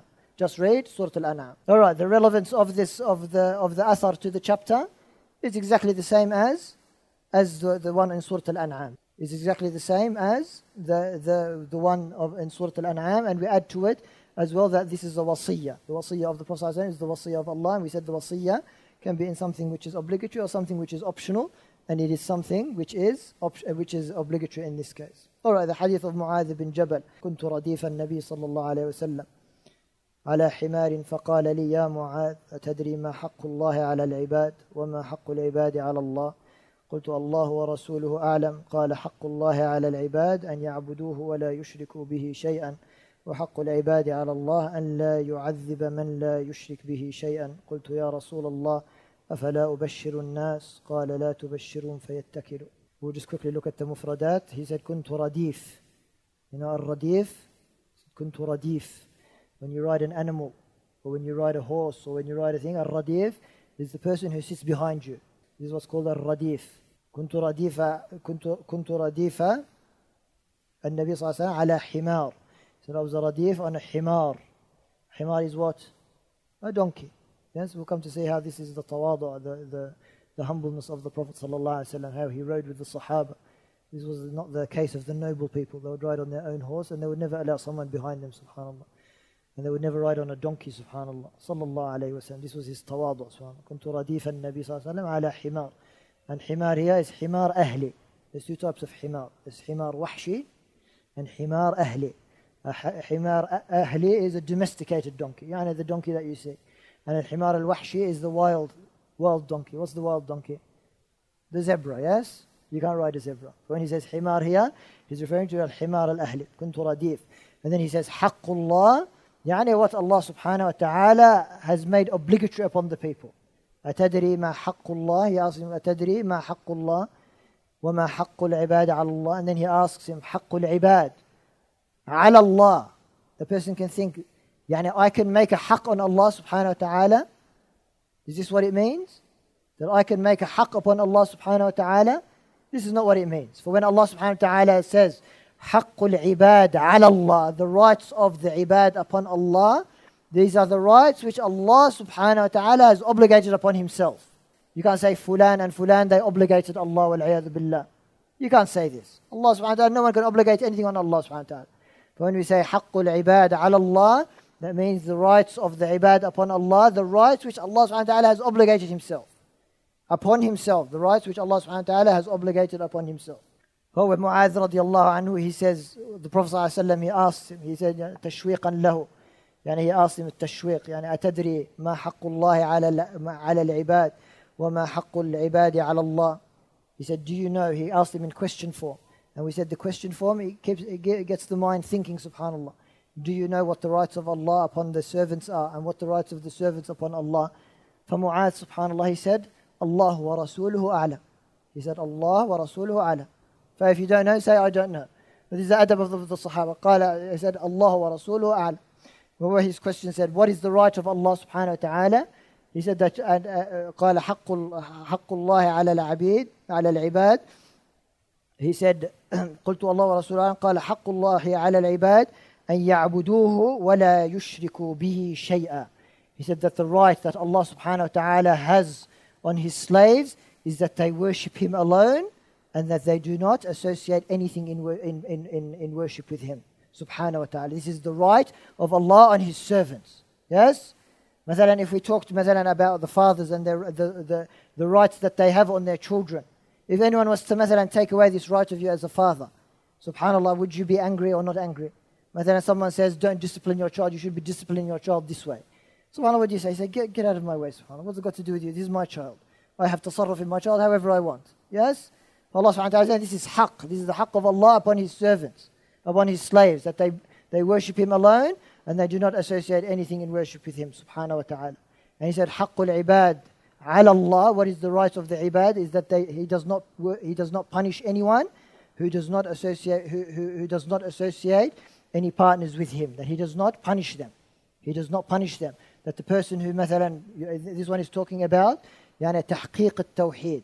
يعني he says here لا يعذب من لا يشرك به شيئا that the person who does not يعني يعني يعني uh, associate partners with Allah subhanahu wa ta'ala at all major shirk and minor shirk then Allah subhanahu wa ta'ala will not punish him Allah subhanahu wa ta'ala will not punish him and ربما his, his, his يعني we're going to look at this chapter من حقق التوحيد whoever comes with perfect tawheed but as we said before tawheed can be, can, you can have a, a, a, a portion of Tawheed which keeps you in Islam. And you can have يعني, things which eat away at this Tawheed. مثلا you, you, you go to pray and there's an element of show off in your salah. Does that mean you're outside the fold of Islam? It doesn't mean you're outside the fold of Islam. But what has this done? It has reduced your tawheed a little bit. It has reduced your tawheed. And it has rendered that salah as invalid. Allah subhanahu wa ta'ala will not accept it if it's done for other than Him. Or مثلا the person who swears by other than Allah subhanahu wa ta'ala. This is not shirk akbar, it's shirk asghar. It's a minor shirk. It doesn't remove the person outside the fold of Islam. He hasn't come with perfect tawheed. That the this is what the, Allah, the Prophet ﷺ is saying. The one who comes with perfect tawheed, then Allah subhanahu wa ta'ala will not punish them. Yes, so if you understand what tawheed, perfect tawheed is, and you and, and you stay, you worship only Allah and you stay away from a shirk, Allah subhanahu wa ta'ala will not punish you. What did Mu'adh say? When Mu'adh ibn Jabal radiallahu anhu, he heard this, he thought this was excellent news, subhanAllah. Because this is saying, if person understands that tawheed, this, everyone can achieve this. Everyone can achieve this. What did he say? قلت يا رسول الله ألا أفلا أبشر الناس He said, Will I not go and give bushra to the people? Shall I not go and tell everyone that it, this is all it is? Just worship Allah, don't associate partners with Him. And the, the haqq of Allah subhanahu wa ta'ala, that if you don't come with Allah will not punish you. He said, Shall I not go and, and, and inform the people? قال لا تبشرهم فيتكلوا He said, Do not inform them and they will rely on this. They will rely on this. They will rely on this. So the Prophet ﷺ, he said, don't inform them that they will rely on this. And when he said rely on this, that means they will rely on the mercy of Allah subhanahu wa ta'ala. Because this hadith, it shows the great mercy of Allah subhanahu wa ta'ala. For they will rely on the mercy of Allah and they will leave the amal, they will leave the actions and striving towards good deeds. And subhanAllah, we said the person who is overly, overly relying on the mercy of Allah subhanahu wa ta'ala, he does not fear what the makr of Allah. He does not fear the consequences of disobeying Allah subhanahu wa ta'ala. He said, لا تبشرون فيتكلوا. But just because the relevance of this hadith to the chapter, we're talking about the obligation of tawheed. Put a line under حق الله على العبيد. Haqqullah alal ibadu. الله على العبيد The right of Allah. The right of Allah. We said if Allah subhanahu wa ta'ala puts a right upon you, that means it's what? It's obligatory. What is the right of Allah upon you? Is that you worship Him alone and that you do not associate partners with Him. But this goes to show the obligation of, of Tawheed. It is an explanation of the Tawheed. The important issues of the chapter. I think we're on page 20. And what these are, this is this is the the depart. يعني, uh, Sheikh Muhammad ibn Abdul Wahhab. He would give the adillah, he would give the dalil, and then he would do the masail. These masail are his ijtihad. They are his ijtihad. And ربما he, he included 24 here. لربما subhanallah, you can add some more to it as well. Yeah, so they're not, these aren't restricted to what Sheikh Muhammad bin Abdul Wahhab.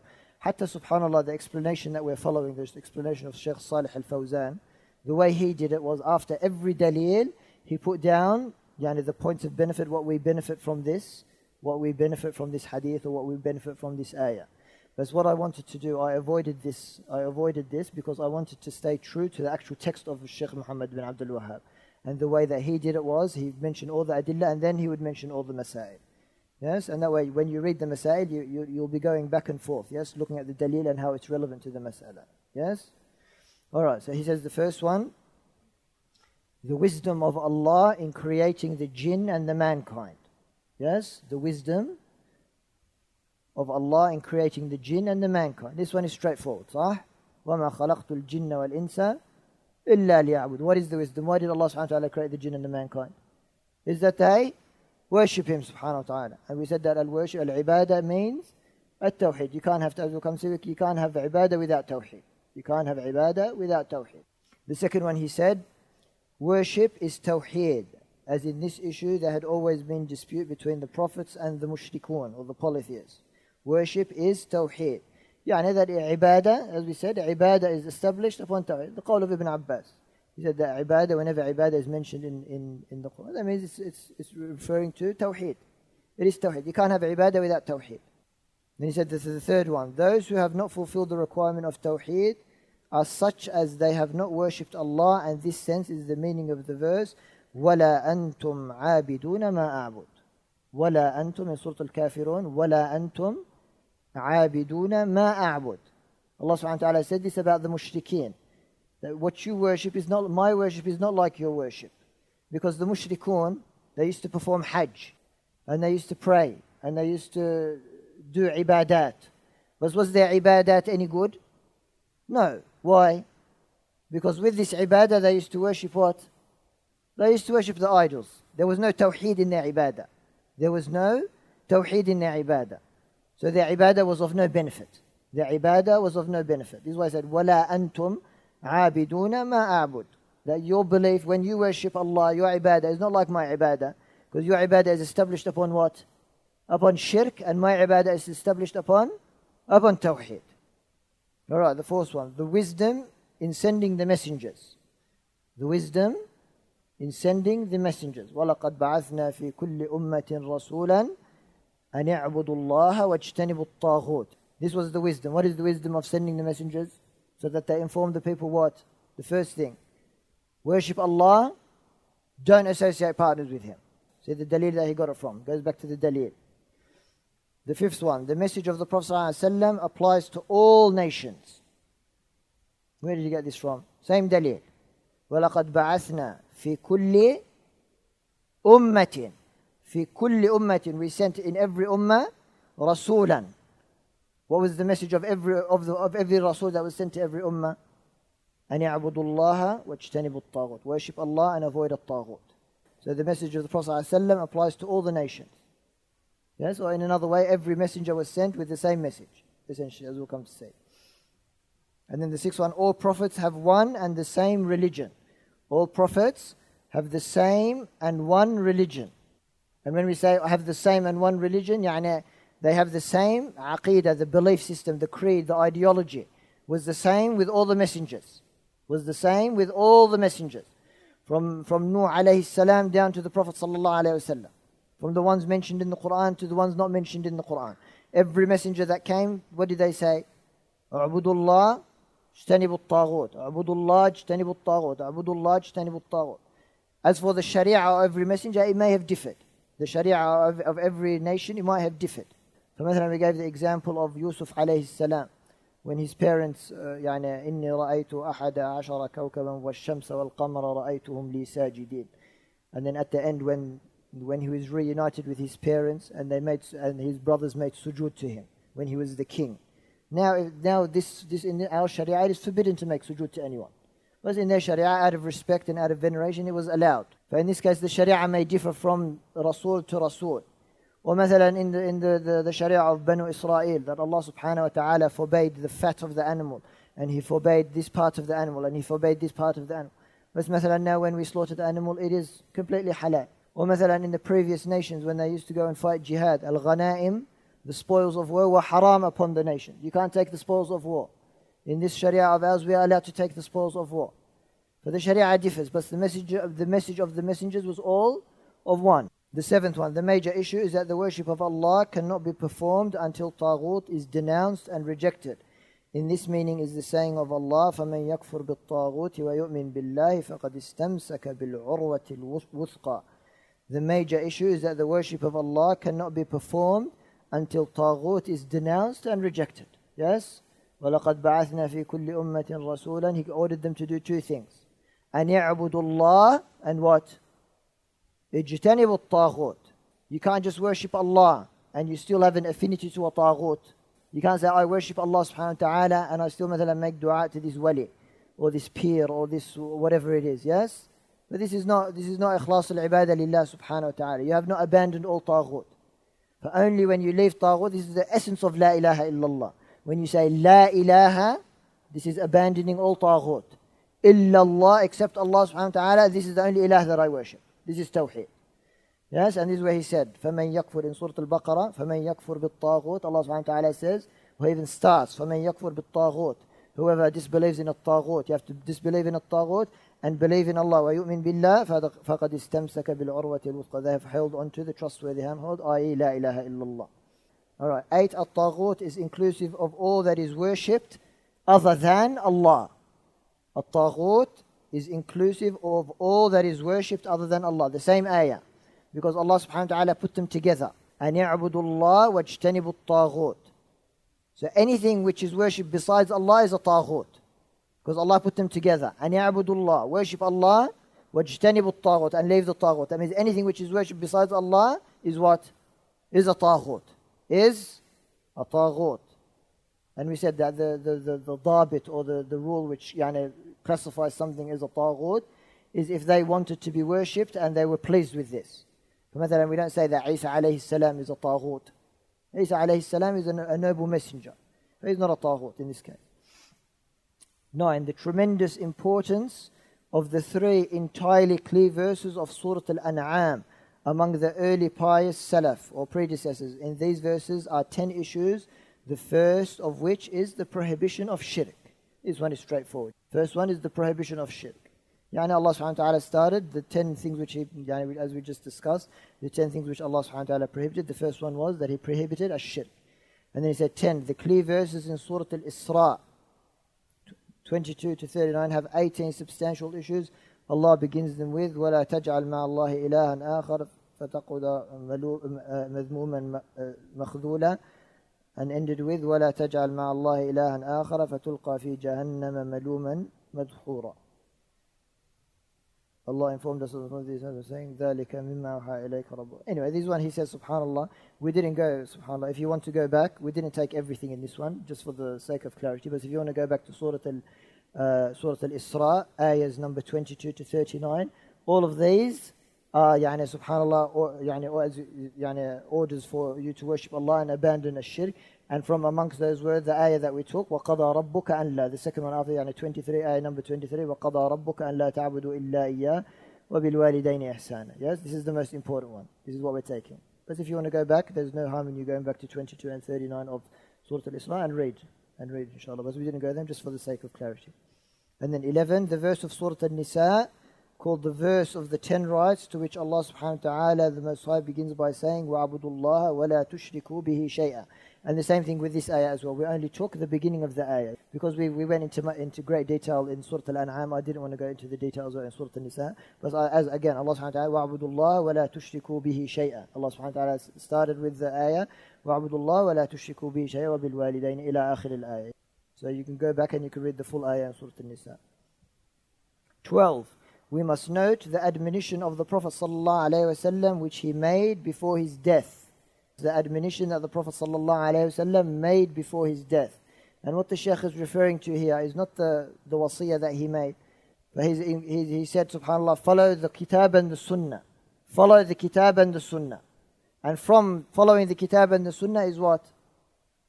Is what? Is following the ayat in Surah Al-An'am Is following the, the ayat, those three ayat, ذَلِكُمْ وَصَّاكُمْ بِهِ. Is that clear? So before he died, the Prophet ﷺ, what he said was, stick to the kitab and stick to the sunnah of, of the, and my sunnah. And from the sticking to the kitab is to uphold those 10, 10 prohibitions in Surah Al-An'am. In Surah Al-An'am. This one may not be as clear, but that's what he meant. 13. To recognize Allah's right upon us. What is haqqullah ala al-ibad? Is that they worship Allah and they do not associate partner in Hadith Mu'adh radiallahu anhu. To, to recognize Allah's right upon us. 14. To recognize the rights of the slaves on Allah if they fulfill His right. We said that the, the rights of the slaves on Allah, the rights which Allah subhanahu wa ta'ala has obligated upon Himself. Obligated upon Himself. We can't say that we can obligate anything upon Allah. Wa kalla. 15. This issue was unknown to most of the companions of the Prophet Muhammad sallallahu alayhi wasallam. طيب the Prophet صلى الله عليه وسلم he told Mu'adh لا تبشره he said don't tell them but yet we know this hadith sounds a bit contradictory صح فمعاذ رضي الله عنه Mu'adh رضي الله عنه he gave this hadith he narrated this hadith at the end of his life at the end of his life why did he why did he narrate it at the end of his life Because he feared that he would be holding back knowledge of the prophet wasallam and he made ijtihad, Mu'adh radiallahu anhu, that if the Prophet wasallam didn't want anyone to know, what would, he, what would he have done? He wouldn't have told him in the first place. He wouldn't have told him in the first place. But when he said, subhanAllah, when he said the issue was unknown to most of the Sahaba, because Mu'adh radiallahu anhu died in a later stage. A lot of the Sahaba had already died, and he didn't narrate this hadith to them. He didn't narrate this hadith to them. He only narrated it upon his death. He only narrated it upon his death. So a lot of the Sahaba didn't know. This haqqullah ala al-ibad wa haqqul ibad ala Allah. 16. The permissibility to hide some knowledge for the common good as determined by the Sharia. And when we say the permissibility to hide some knowledge, is not ala al-itlaq. Is not ala al-itlaq. So if you have knowledge, you are not allowed to hide it But you can selectively choose who you give it to. You can selectively choose who you give it to. To مثلا someone who understands. Or مثلا in a particular time or in a particular place, you only tell people of this knowledge. And never, if the people are in need of this knowledge, never you hide this knowledge. Never you hide this knowledge. But subhanAllah, uh, like Ali radiallahu anhu said, yani, if you, do you want the people to, to reject the deen of Allah subhanahu wa ta'ala and the, the sunnah of the Prophet sallallahu alaihi wasallam? Address the people with what they know. Address the people with what they know. And then 17, it is desirable to pass the pleasing news to the Muslims. It is, it is desirable to pass the pleasing news to the Muslims. Where did you get this from? From Mu'adh. What did Mu'adh say? أَفَلَا أُبَشِّرُ النَّاسِ Should I not give the bushra to the people? And the bushra, when you say a bushra, you give a bushra, glad tidings to someone. A bushra can be used in two, yes? وَبَشِّرِ, the ayah is, فَبَشِّرْهُمْ بِعَذَابٍ أَلِيمٍ Allah subhanahu wa ta'ala says, فَبَشِّرْهُمْ يعني the disbelievers بِعَذَابٍ أَلِيمٍ For the bushra can be used in good and it can be used in, in bad. But predominantly it's used in good. Yes? So if you hear مثلا good news, which yani, the people, the Muslims will benefit from, especially the matters of the deen, it is pleasing yani, to, give them, to, to give them this bushra. 18. The fear of depending of the people upon the expansiveness of Allah subhanahu wa ta'ala's mercy. Yes, this was in, in the Prophet ﷺ. He said, حتى لا يتكلوا that they do not rely on Allah, يعني they do not rely just on this, and they rely on the, on the mercy of Allah subhanahu wa ta'ala. And the person who relies just on the mercy of Allah subhanahu wa ta'ala, مثلا if they commit a sin, they're not going to feel very يعني, bad in their heart. They're not going to feel this need to seek repentance in Allah. They say Allah subhanahu wa ta'ala is غفور رحيم. Yes. وَلَرُبَّمَا تَمَادَى فِي الذَّنْبِ They will continue to do the dhanb. They say Allah is غفور, Allah is غفور, Allah is غفور. And لربما they said مثلا all I need to do is I need to perfect my tawheed and I don't need to commit any shirk. And they ربما مثلا the extra a'mal that they could have done, they would have left them behind. This is what the Prophet ﷺ is saying. But they relied on the expansiveness of Allah's mercy and they left the good deeds. They left the good deeds. For subhanAllah, ربما this hadith, when they heard it, that they thought it was very easy now. Yes, very easy. All I need to get is tawheed right and I need to live the amal. But this is what the Prophet ﷺ feared. 19. The statement of one who is asked on matters that are not known to him, Allah and His Messenger know the best. Yes, like Mu'adh radiallahu anhu said. When he asked him, the Prophet ﷺ, what did he say? قال الله ورسوله أعلم. Yes, this was in the time of the Prophet ﷺ. مثلا if someone asks you something and you say you don't know, you say Allah wa Rasuluhu a'lam, or do you say Allahu a'lam? You say Allahu a'lam. Now you say Allahu a'lam if you don't know. Because the Prophet ﷺ is no longer alive. He's no longer, we cannot refer this matter to the Prophet sallallahu alayhi wasallam. For the Prophet ﷺ, yani his, his irshad has finished. When he died, خلاص, no more irshad. For now Allah subhanahu wa ta'ala a'lam. say Allahu a'lam. And we said, subhanAllah, this is a very good habit to get into. If you don't know anything about the deen, say, Allahu alam, I don't know. I don't know. And ربما, as, as some say, man qala la, la adri faqad afta. Whoever says, I don't know, they've given a fatwa. They have given a fatwa if they say, I don't know. And we said, this is this person who speaks without ilm regarding the deen. ربما, they'll put someone in the hellfire, subhanAllah. They'll put someone in the hellfire. Whereas, مثلا, a malpracticing doctor, مثلا, the worst they get away with is that someone dies, yes? Someone dies. Yes? But that person could go to Jannah eventually. But the person who مثلا dies and they're, they're upon dalala and misguidance and they go to Jahannam. Is there a way of coming back to, from Jahannam? billah. We have to be careful of this. 20. It is correct to impart knowledge selectively to someone and not to others. This is from the hadith of Mu'adh radiallahu anhu. Because the Prophet ﷺ only told Mu'adh this knowledge and told him not to inform others. And as we said, it could be a source of fitna. 21. The humility of the Prophet ﷺ on riding a donkey with a companion behind him. And we said, subhanAllah, the Prophet ﷺ riding a donkey. He's the, he's the Imam of the Muslimin, Amir al-Mu'mineen of the Muslimin, subhanAllah. And he's riding on a donkey, salawatullahi wa salamu alayhi. That is the humbleness of the Prophet sallallahu alayhi wa sallam. he could have had a horse and he could have had the best camel and he could have had and he could have had. But subhanAllah, he sometimes rode on a camel and not only that, he put someone behind him on it as well, subhanAllah. The Radif, his Mu'adh radiallahu anhu. ربما a big king or a big مثلا president they have their own يعني mode of transport and no one shares it with them إلى آخره it is a takabur this is the tawaduع of the Prophet the humility of the Prophet صلى الله عليه وسلم and then 20, 22 it is legitimate to have a second rider behind you 23 the superiority of Mu'adh bin Jabal رضي الله عنه in firstly because he let him ride behind him and secondly he told him this, this thing this shows the superiority of Mu'adh bin Jabal and, and lastly, 24, the great importance of this issue of Tawheed.